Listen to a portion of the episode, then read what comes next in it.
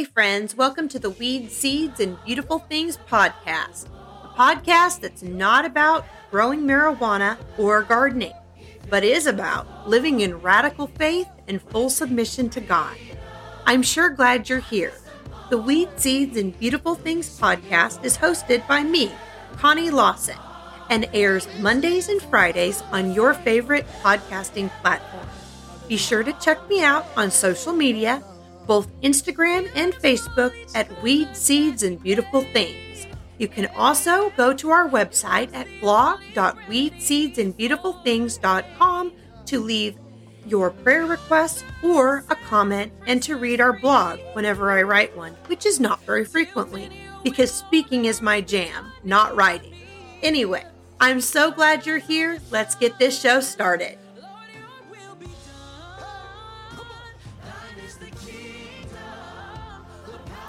Hey, friends, welcome to the Weed, Seeds, and Beautiful Things podcast. I'm your host, Connie, and I'm so glad you're here. Today, I'm going to be doing another immersive uh, art podcast with you where I will be sharing a message from my heart and from the Bible and just from my studies uh, and my life experiences as I do uh, make a, an art painting that you will be able to follow along with and watch. And then later, I will make another video that will show you how to make the painting that I did today. I was wondering, have any of you ever had a toothache before? For those of you who have, you know that a toothache is a very miserable, miserable predicament. And I have had a massive tooth infection this last week. It's been just awful. I had to call the dentist and get some antibiotics to start taking. And when I had this pain that was in my mouth and my tooth, it was just like this radiating, um, this radiating pain that wouldn't stop. And it made me realize that it doesn't take much for us to get, for me to get preoccupied with my pain, preoccupied with um, the difficulty around me. And being preoccupied just simply means having this undue awareness of the difficulty around you. So it makes it hard to focus and hard to distract yourself because this pain is just constantly there. And so it's really, really easy to think about it all the time, to have it be taking up all of the space in your mind and to have, have you feel negative and maybe self pitying and maybe uh, full of doubt and fear and all the things. So, um, this being preoccupied with pain has kind of been just on my mind here recently because I have been preoccupied with a toothache and it showed me that life has a way of preoccupying us of taking our focus off of the hope we have in jesus the truth of his word um, the character of who god is and putting it on the negative, putting it on the pain.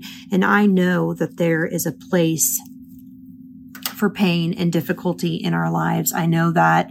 I believe that with every part of my being that we need to have our feelings and address them and um, work through them, that there's a place for all of that. But I also know that if we spend all of our time addressing our feelings and all of our time focusing on the things that are hard and not the best and frustrating, that it can really add to our struggle. And life is already hard. It's not like life is easy and, you know, um, we have, it doesn't take much energy to trust in Jesus. So I wanted to share with you a few scriptures that as I have been realizing this in my own life and trying to do different,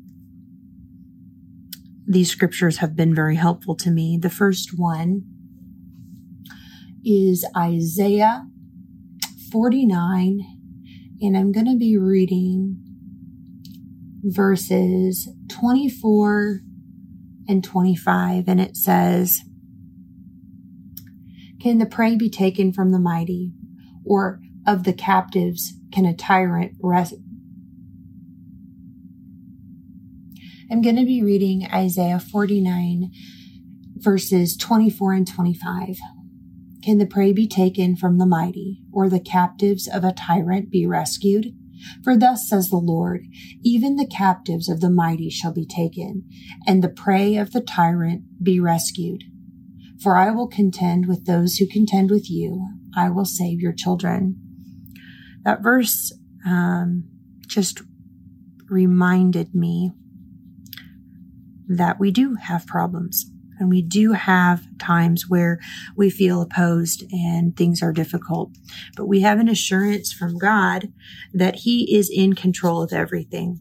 The way that that verse says, talks about the prey being taken from the mighty or the captive being released from the tyrant. The mighty and the tyrant represent uh, impossibly strong situations, situations where normally um, the average common man would not be able to escape them, would not be able to uh, come up with a solution or be rescued. But God is saying that no matter what situation you are facing, no matter what circumstance you are in, I am the God of the circumstance. And if you are my child, then you have assurance that I am working and that anything that happens to you is not only being allowed through my hand, but then you have the assurance that if it is happening, that I am working on your behalf to bring about good. And that does mean that he contends with those that contend against us.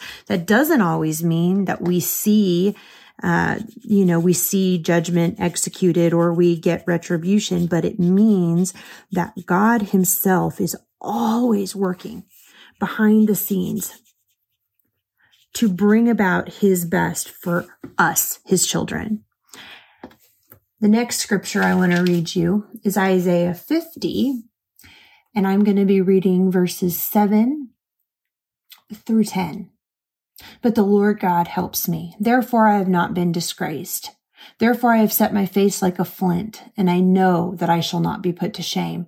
He who vindicates me is near. Who will contend with me? Let us stand up together. Who is my adversary? Let him come near to me. Behold, the Lord God helps me.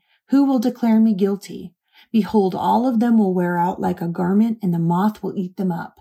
Who among you fears the Lord and obeys the voice of his servant?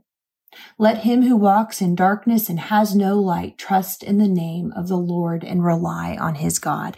These verses are important because they not only reiterate everything I just said about God being the God of circumstances and know he's not the author of confusion, but his thoughts and his ways are higher than our thoughts and our ways. And so we can be assured that just because a situation seems confusing to us and we don't have the answers as to why or what to do that God does.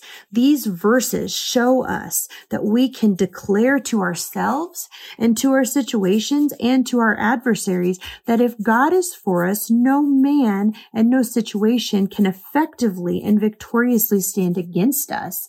This verse is saying that the Lord God helps me, helps you personally, intimately involved with every detail of our lives.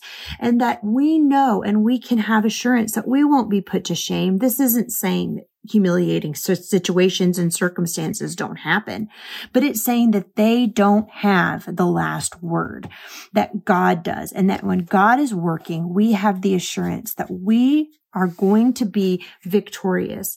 Victorious doesn't always mean that the situation works out the way we want it to, but victorious means that we are always brought closer to Jesus Christ through the situation and the circumstance of adversity and suffering. Another thing that this verse says is, who is my adversary? Let him come near to me. This writer of this verse is showing that he doesn't have any fear regarding the difficult situation that even though it's impossible seeming and it's very hard and it's very agonizing and humanly speaking, it's probably an impossible situation. But this writer is showing that his trust is in the Lord, his God to the point that he is declaring, who is my adversary? Come up next to me because he knows who is standing there with him and it's the Lord of heaven's armies. And I want to speak that to you. I want you to understand that in the situation that you are facing in the dark night of your soul, you are not there alone. You are not there with chance. You are not there with uh, luck. You're not there with blind hope. You are there with the Lord God, the God of heaven's armies, and he will help you. You can be assured of that. So what does this, all of this mean? Well, it doesn't mean that our situation necessarily instantaneously changes, but it does mean that even in the middle of suffering, we can have hope. And that's not a blind, um, passive statement that just is a blanket. You know, everyone says, have hope, have hope in suffering. The thing is, is that it's true. It's really, really, really true. The times of suffering, the times of adversity are open doors. They're doors that have the ability to lead us to Jesus Christ. And in those times, He is not only the God of the storm, but He's the God that sees you and He's God that wants to work in your life. And suffering, through suffering, using suffering is often the very best tool that God can employ. Because when we are in seasons of comfort and blessing, we don't need Jesus.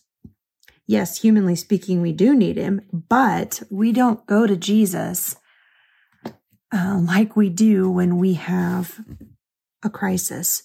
Times of crisis are defining times. They're times that test us. And in that testing, we have the opportunity for uh, incredible growth. And God will never allow something to take place in your life that shouldn't take place.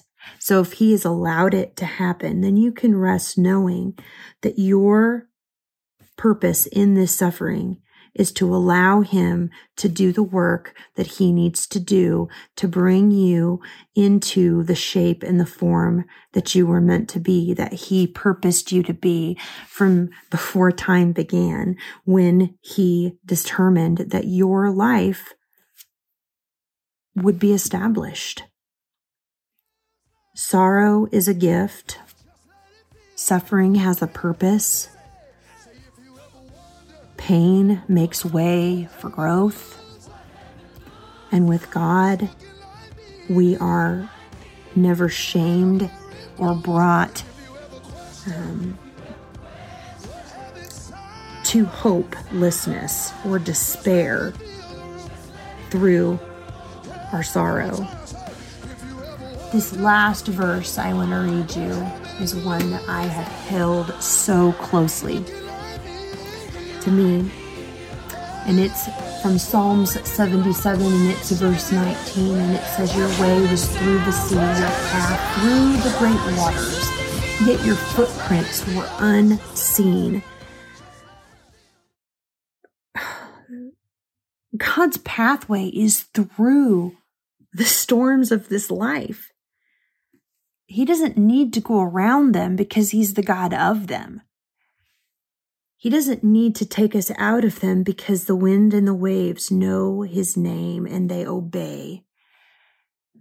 As does every demon, as does every king, as does every boss, friend, person, saved or unsaved, bows at the authority of Jesus Christ. Whether they know it or not, none of us are able to thwart the plans of God.